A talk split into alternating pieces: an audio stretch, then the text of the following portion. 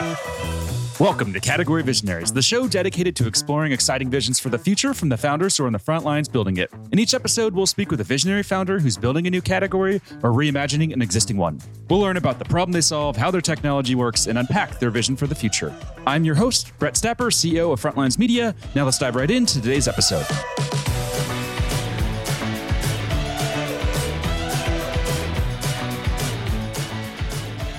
Hey everyone, and thanks for listening. Today I'm speaking with Nicholas Rudder, co-founder and CEO of Sphere, a corporate education platform that's raised five million in funding. Nicholas, thanks for chatting with me today. Thanks, Brett. Very happy to be here. Yeah, no problem. So before we get talking about what you're building, can we just start with a quick summary of who you are and a bit more about your background? Of course. Yeah. So my name's Nick. I'm the CEO of Sphere. I was born and raised in Australia. I'm not sure how much everyone knows about Australia, but um, the scale of I guess, professional opportunities there is not quite the scale of the US. And I actually tried to get out of Australia when I was about, you know, mid twenties, went in to go do an MBA over in Europe in London. I had really high hopes for it actually, but it actually wasn't quite the experience that I wanted. I found actually quite underwhelming in a number of ways. It really had ridiculously outdated subjects. Professors like really didn't have as much industry experience and everyone sort of wanted to be into either consulting or banking. Then COVID hit. So I was like in that whole, I guess, cohort of people that sort of had their MBA online. And really the education system at that point was a bit of a cartel, actually. They, they refused to drop prices despite the fact that you weren't getting the product that was on the tin. So at that point, that's when I started working on Sphere. I really wanted to make something that was far better, that was more applicable, more engaging, taught by the best instructors in the world. And so I started working on that sphere in London and then ended up moving it to the US. And that's where I am now in San Francisco. And what was that journey like moving to the US? Did you have any concerns or were you just ready to go and, and get, get to SF and get on the ground? Yeah. So I've always wanted to move to SF. Uh, frankly, like I'd been in Australia and like the startup environment is nowhere near as big as it, as it is in SF. And a lot of Aussies look up to SF as this like tech mecca. I'd always wanted to go there, hadn't had the chance started working on the business in London and a lot of our customers were coming from the US anyway.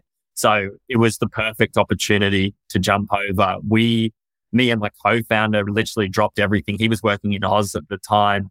We packed up our bags, moved our lives over here and, and gave it a go. And it's, it's going well so far.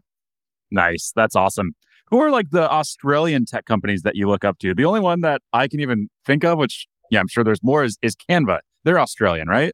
Yep, they are. They are indeed. I actually admire Melanie Perkins quite a lot. She's she's awesome. She basically showed a lot of Aussies that you can create one of the most valuable companies in the world, regardless of where you came from. She came from WA, and like as far as Australia goes, Australia's a small pool, but WA is like an even smaller pool. WA, for everyone who doesn't know, is Western Australia, as I said.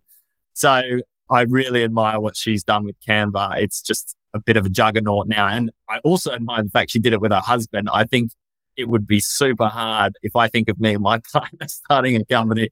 I don't know if I'd, I could do that, but uh, she's managed to do well. But I will also say there's been lots of other amazing Aussie companies. And actually, our current investor, Felicis, has backed a lot of them. So they back Canva, Culture Amp is an Aussie company, Atlassian, another one.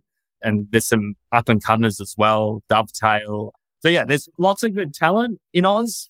They tend to jump over to the US though because they want to get out of the, the small bubble of, of Australia. yeah, not, not to say. I will say though that it is one of the most beautiful countries in the world, and like it has so much going for it. And I do think the startup scene is getting better, but I I think it's still got a ways to go. Do you ever plan on uh, returning to the homeland and moving back to Australia? Like, is that the long term goal? I would love to do that. I mean, that's what Atlassian did, right? Like they sort of came here, they grew it, uh, came here to SF, they grew the business, and then they sort of relocated the whole HQ back to Sydney. And, you know, Mike Cannon Brookes and Scott Farquhar, I never know how to pronounce his name, Scott. But anyway, they're very involved in Aussie politics now and, and very big icons over there. I'd love to build a business here and bring it back to Oz because frankly, the quality of life there is pretty, pretty hard to beat. Surfing, sunshine. Yeah. Nice. Love that. Another thing I wanted to ask you about is just the fact that you're here in SF. And as we talked about in the pre interview, I'm here as well. Uh, when I moved here six months ago, a lot of my friends who don't live in SF were asking, you know, what's wrong with you? Have you lost your mind? Have you not seen in the news what a shithole it is and the homeless and the drugs and you know, all of that type of stuff? You moved here, you said, what, two years ago, which yep. I'm guessing was even worse back then. So did you have a lot of people asking, you know, what are you thinking moving there? Or was it pretty obvious and clear, you know, what was guiding your decisions? I did have a lot of people questioning what my decision. You know, we were going there when everyone was leaving. It was like right at the end of COVID, there was all these headlines around the mass exodus of SF. But as I said, I'd always wanted to give it a shot. And so I wanted to come here and check it out. And frankly, I've now, my journey with Sphere has had me explore the Australian startup ecosystem, the British startup ecosystem. But I've got to say, honestly, it doesn't even compare to San Francisco. Obviously, we were helped going into the Y Combinator batch. You know, that does help get attention of investors, but the sheer volume and number of VCs means that terms are far more agreeable for founders. Whereas in London and in Australia, you tend to see basically a collection or like a group of VCs being the top VCs. They get all the deal flow and then they push pretty average terms to founders. And just comparing what those terms were between there, that and SF, it was a stark difference.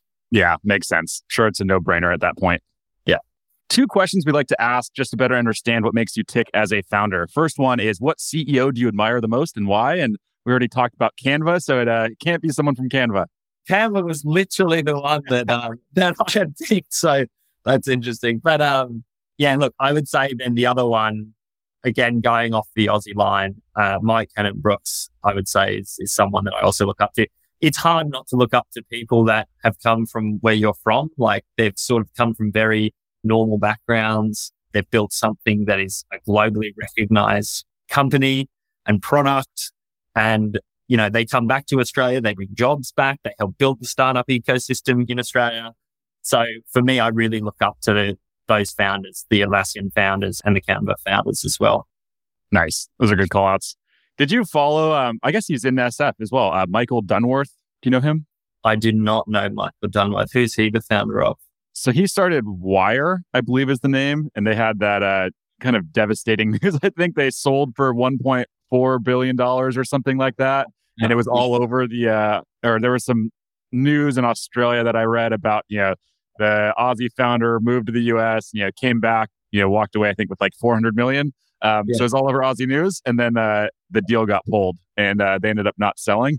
And oh, I think the company's closed up. So, random side note, but I was just uh, following that story a couple months ago and thought that was just pretty brutal. That is definitely brutal. But yeah, unfortunately, I wasn't following that story. definitely not fun. Uh, definitely not a happy ending there. Yeah, it's tough. All right, now let's uh, let's talk books. So, is there a specific book that's had a major impact on you? And this can be a, a business book or it can be a, a, personal book that's just influenced how you view the world. Yeah, I'm going to take it down a, level of grandioseness because, and it'll be a shout out to a recent one that I led and it had a big impact on our business, and that's uh, Pete Kazanjy's book, Founder Led Sales. Basically, so just for context, Pete Sanji basically is very reputable person in the sales space, sort of has a community called Modern Sales Pros and has written this book, which is all around like sales strategy, GTM strategy for founders.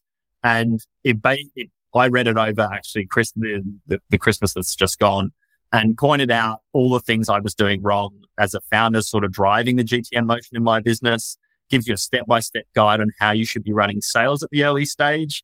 Yeah. And for me, the key takeaway that I took was how important it was for me to be really driving that GTM. Felt like I was already doing it, but really making sure that you're on all the demo calls, making sure how to set up like, you know, a good sales telemetry system. So like tracking your metrics across the whole funnel.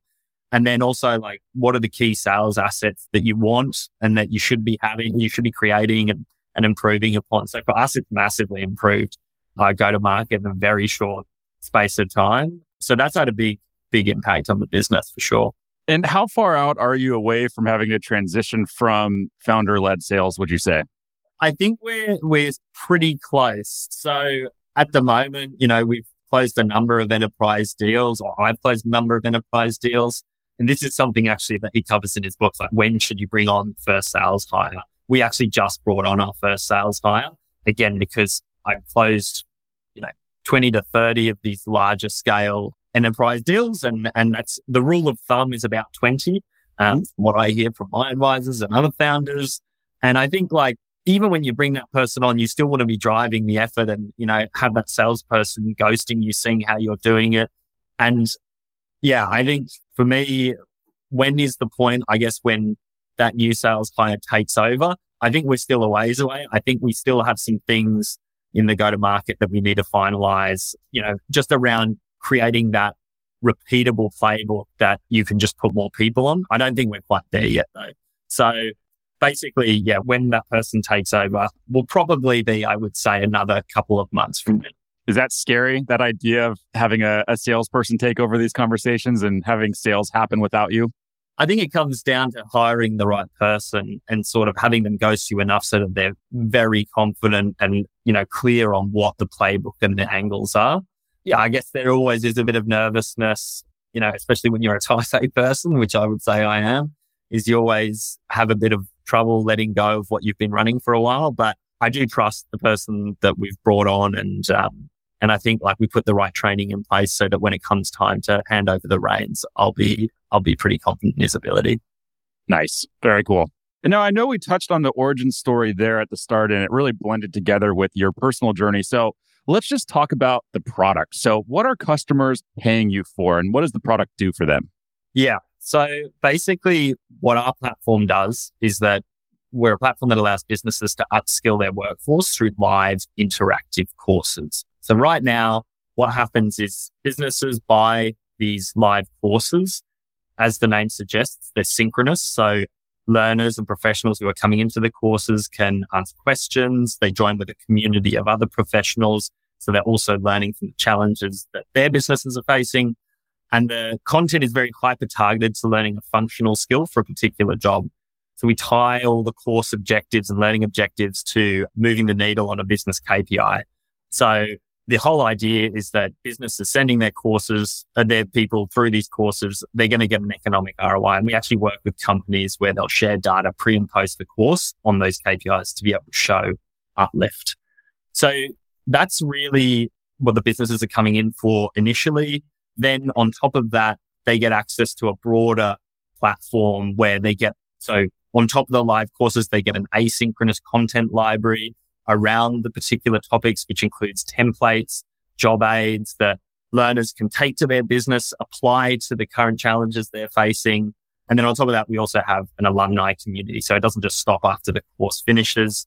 You get ongoing access to a broad range of over 3000 professionals, all in similar roles and uh, exclusive alumni events with other leading ML and AI experts.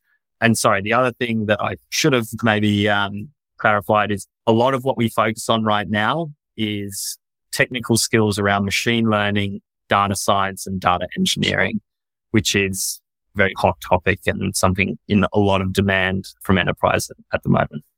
Yeah, I can imagine. and can you define what interactive means to you? Uh, is that just you know they can send emojis and thumbs up that they like what they're seeing? They can comment and you know speak with each other as they're listening into the instructor. What does interactive mean?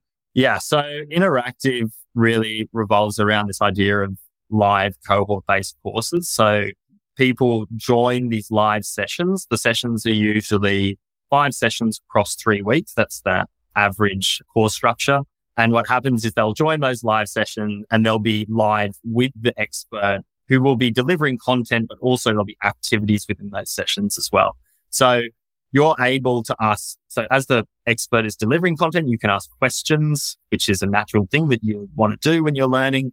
You'll also be engaging in exercises where you'll be working with other cohort members to apply the learnings. So it's, it really is something that you, it's a two way sort of interaction and experience. Whereas the old school e-learning, the Coursera's and the Udemy's of the world, very one way. It's just video on demand. You're working through modules and there's no interaction with other people or the instructor. Makes a lot of sense. And then what does that competitive landscape look like then? Is it those companies you just mentioned with Coursera and Udemy, or who are those big competitors? And then who are just the other competitors that are emerging?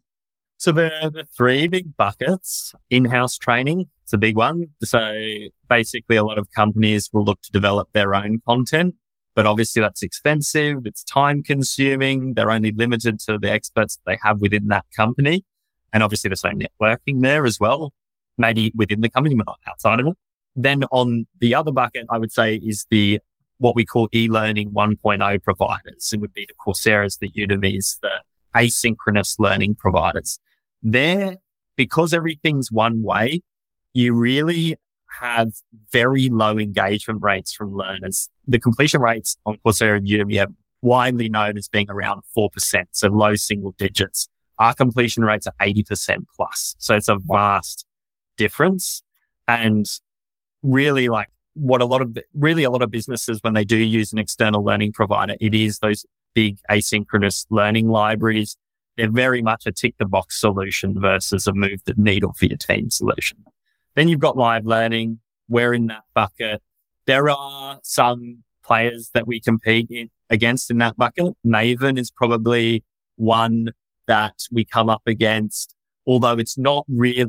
They're the only other, I would say, live learning provider. So they offer so cohort based courses, but it's very much B2C focused, not B2B focused. They'll allow anyone to come in and be an instructor as well. Whereas we very much curate our instructors. They're all like top industry leaders in from leading companies. And so, yeah, they have a very much B2C focus. We're very much B2B focused. So no one competing in that B2B live learning marketplace right now, which is what gets us excited. Makes a lot of sense. And looking through the website, there's some very impressive logos there. So you have Shopify, you have Tinder, Flexport, Stripe, and that's just yeah, a few of the big logos. What's the secret, man? You got to tell us. So being an early stage startup, I know enterprise sales isn't easy. How'd you pull it off? How did you manage to land such an impressive list of logos? Yeah, so we have a product led sales strategy. And I would say that's like part of our secret sauce is I mean, it's not really a secret. Lots of companies now are employing this, but it's very much a, a, a novel GT go to market approach. So what happens is individuals from a company sign up for our courses. They see these amazing instructors. They want to learn from them. They sign up for the course. They'll expense it to their L&D stipend. Then what happens is they have a good experience. They go tell the rest of their team. More from that team comes in. And then what happens is you start to accumulate a certain number of people within a business. So we tend to, our sort of magic numbers around like 10 to 12 people within a business. That's when the sales team will come in. So previously me, but now me and, and my sales uh, and my account execs will come in and then have the conversation with the business. Like, look, you are, you've already spent 20, 30 K with us. You may as well jump on a enterprise subscription. You get a discount on all courses in the library plus a number of other value add features. So when we go in for the enterprise sale, we actually already have leverage because we're basically pointing to the, the 20 or the 10 to 15 people that have already spent money on it. So that's something that has helped a lot in the conversations and has helped us move quickly through sales cycles. Did you know it was going to be PLG from day one when you launched the company, or did that just naturally kind of develop as you were bringing it to market?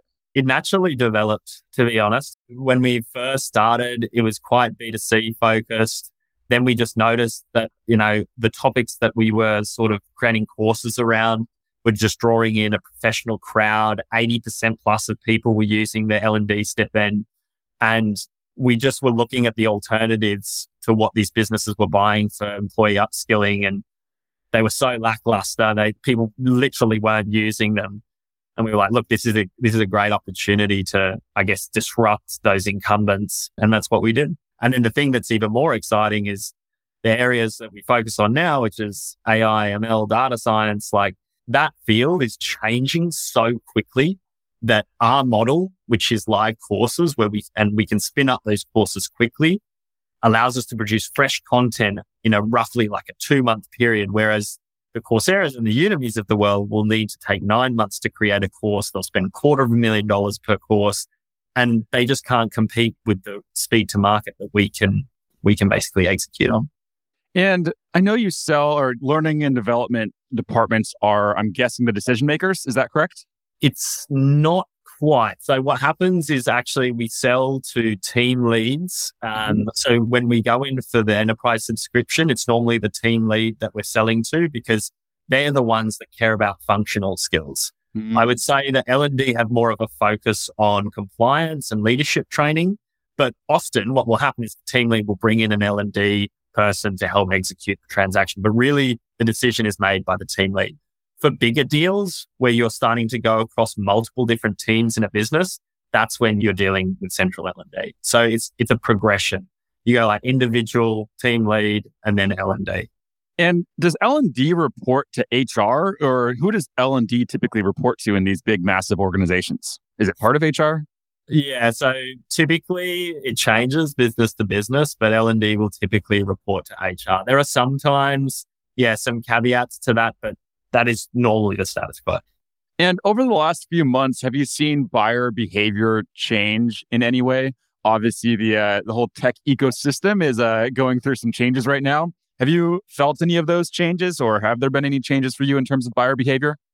Yeah, there has. So everyone is very well aware of what's going on in AI right now. There is obviously a bit of a tectonic shift happening with GPT-4 on the horizon. Everyone's seen the hype around ChatGPT, but some of our instructors who are at the forefront of uh, of AI are basically saying that's the tip of the iceberg. So in terms how that's translated to buyer behavior, who we normally sold to, let's say for the last year and a half, it's been forward thinking tech companies, usually series B plus where there's an L&D budget in place.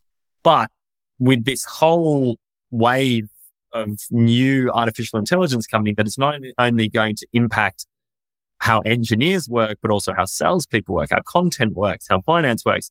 It's, there's going to be a lot more larger, more traditional businesses looking to upskill and leverage artificial intelligence so as to not let, get left behind. And we're already starting to see that. So that's exciting to see. It's a wave that we're definitely riding and we're very well positioned for it because it's AI is not just going to be a plug and play thing. It's businesses are going to have to learn how to leverage AI in their jobs in order to have the competitive edge. Otherwise, they will get left behind. So that's something we're really excited about. And we're seeing a shift happening right now. Nice. So you must have been pretty stoked then. In uh, when did ChatGPT come out? Was it November last year? I think it was this year, I believe. What? I don't know the exact date, but I believe it was a couple of months ago, or it may have come out a little earlier. But yeah, definitely there's a huge amount of hype now. I mean, we did go to the the OpenAI offices this week it was a YC founders event. And yeah, as I said, it's, there's some extremely exciting things in the works. And I think that's why we're certainly doubling down in, in, in AI and we're looking forward to helping upskill businesses around the world to take advantage of it. Nice. I love it. And when it comes to market categories, how do you think about your market category? Is it corporate education? Is it live learning? Then, depending on what it is, is that just disrupting or transforming an existing category, or is this a category creation play for you? Yeah, so we see ourselves in the corporate education space. It's been dominated by the traditional e-learning players, Coursera's, as I said, the Udemy's, the Pluralsights, but they've largely just been tick the box solution. And I think businesses are cottoning on to the fact that no one's using them. And there is this demand for a more engaging learning experience that yeah, has an economic ROI for businesses that actually makes learners feel more engaged than sitting in the dark room clicking through modules. Um, and yeah, so that we, we see ourselves as disrupting that space. And then also, again, as I mentioned in my previous question, hitching ourselves to this, this whole wave of AI that those traditional players are just going to take a long time to get any content up and running for. What excites you most about what's coming with uh with AI? Obviously, there's a lot of I feel like there's been buzz around AI for the last like five years, but there was nothing really tangible there. At least from my perspective, it didn't seem like there was anything tangible. Chat GPT seems very tangible. Yeah, like my mom was asking me about it. You know, like people can actually like touch this technology and play with this technology. So just looking at AI, what excites you most about what's to come? What excites me the most is that the use cases are now just so real. Like take a, a classic example of a software engineer. There is this fable of like the 10x software engineer and everyone wants to get that 10x software engineer in their business. Every software engineer going forward is going to work with an AI. And that AI is going to make them 10 times more efficient. By virtue of that, if the whole team learns how to leverage that, you will have a business that will be at a far huger advantage than a business that doesn't take advantage of that. And that is sort of, I guess, the shift that we're on right now. I think before in AI, like it was all around tinkering with models. You know, there was obviously some great use cases, but now it's just becoming widespread. Now it's becoming available to the masses. I mean, it really has a huge impact on business, as I mentioned in that example, but also for the individual as well. I mean, think about how search is going to change. Like it's been dominated by Google, but now you've got a basically a, I guess like a, a speech interface that could effectively give you everything you need. I mean, there's obviously lots of things to consider there and it's, it's not going to totally change everything overnight, but what excites me, yeah, is just the use case ability and the, the fact that there are just so many use cases and opportunities of, I guess, the models that, that people like OpenAI are releasing. And I, as I said before, it's just the tip of the iceberg. There are much more interesting things in the works. And it seems like it, we're on a, a bit of a, a new wave here and something that could be equivalent to what happened when the internet was first launched. Totally. It's such exciting times. You know, yeah. it's exciting times when people are having a genuine conversation about how Bing could compete with Google. I don't know if uses Bing, but those are real headlines now, and it's you know it's actually viable. Like it does make sense that that could happen because it's well, like made, everything. Microsoft has just made some very wise decisions there. I was reading an article in the Washington Post that was written by, oh, it was a, a guy was quoted in it called David Hart. He's a very notable prompt engineer at the moment. Prompt engineering is a very hot skill area right now because that's one of the key skills in generative AI. So it's something we're very focused on. But anyway, this article was basically talking about how you know, Google could go down in history as the company that had such a massive accumulation of like amazing AI talent that have all gone elsewhere to start their own businesses. Whereas, yeah, Microsoft has made some very wise choices to keep it in house. So yeah, I don't know what's to come, but as in, yeah, I'm not sure what's going to happen and who's going to be the winner, but um, it's definitely exciting times. Yeah, absolutely. Couldn't agree more.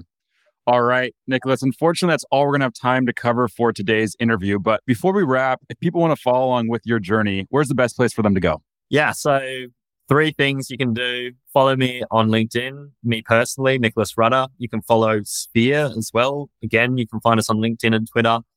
And if you want to know about our courses, go to our website, which is getsphere.com and sign up to our mailing list there. And that's the best place to keep up to date.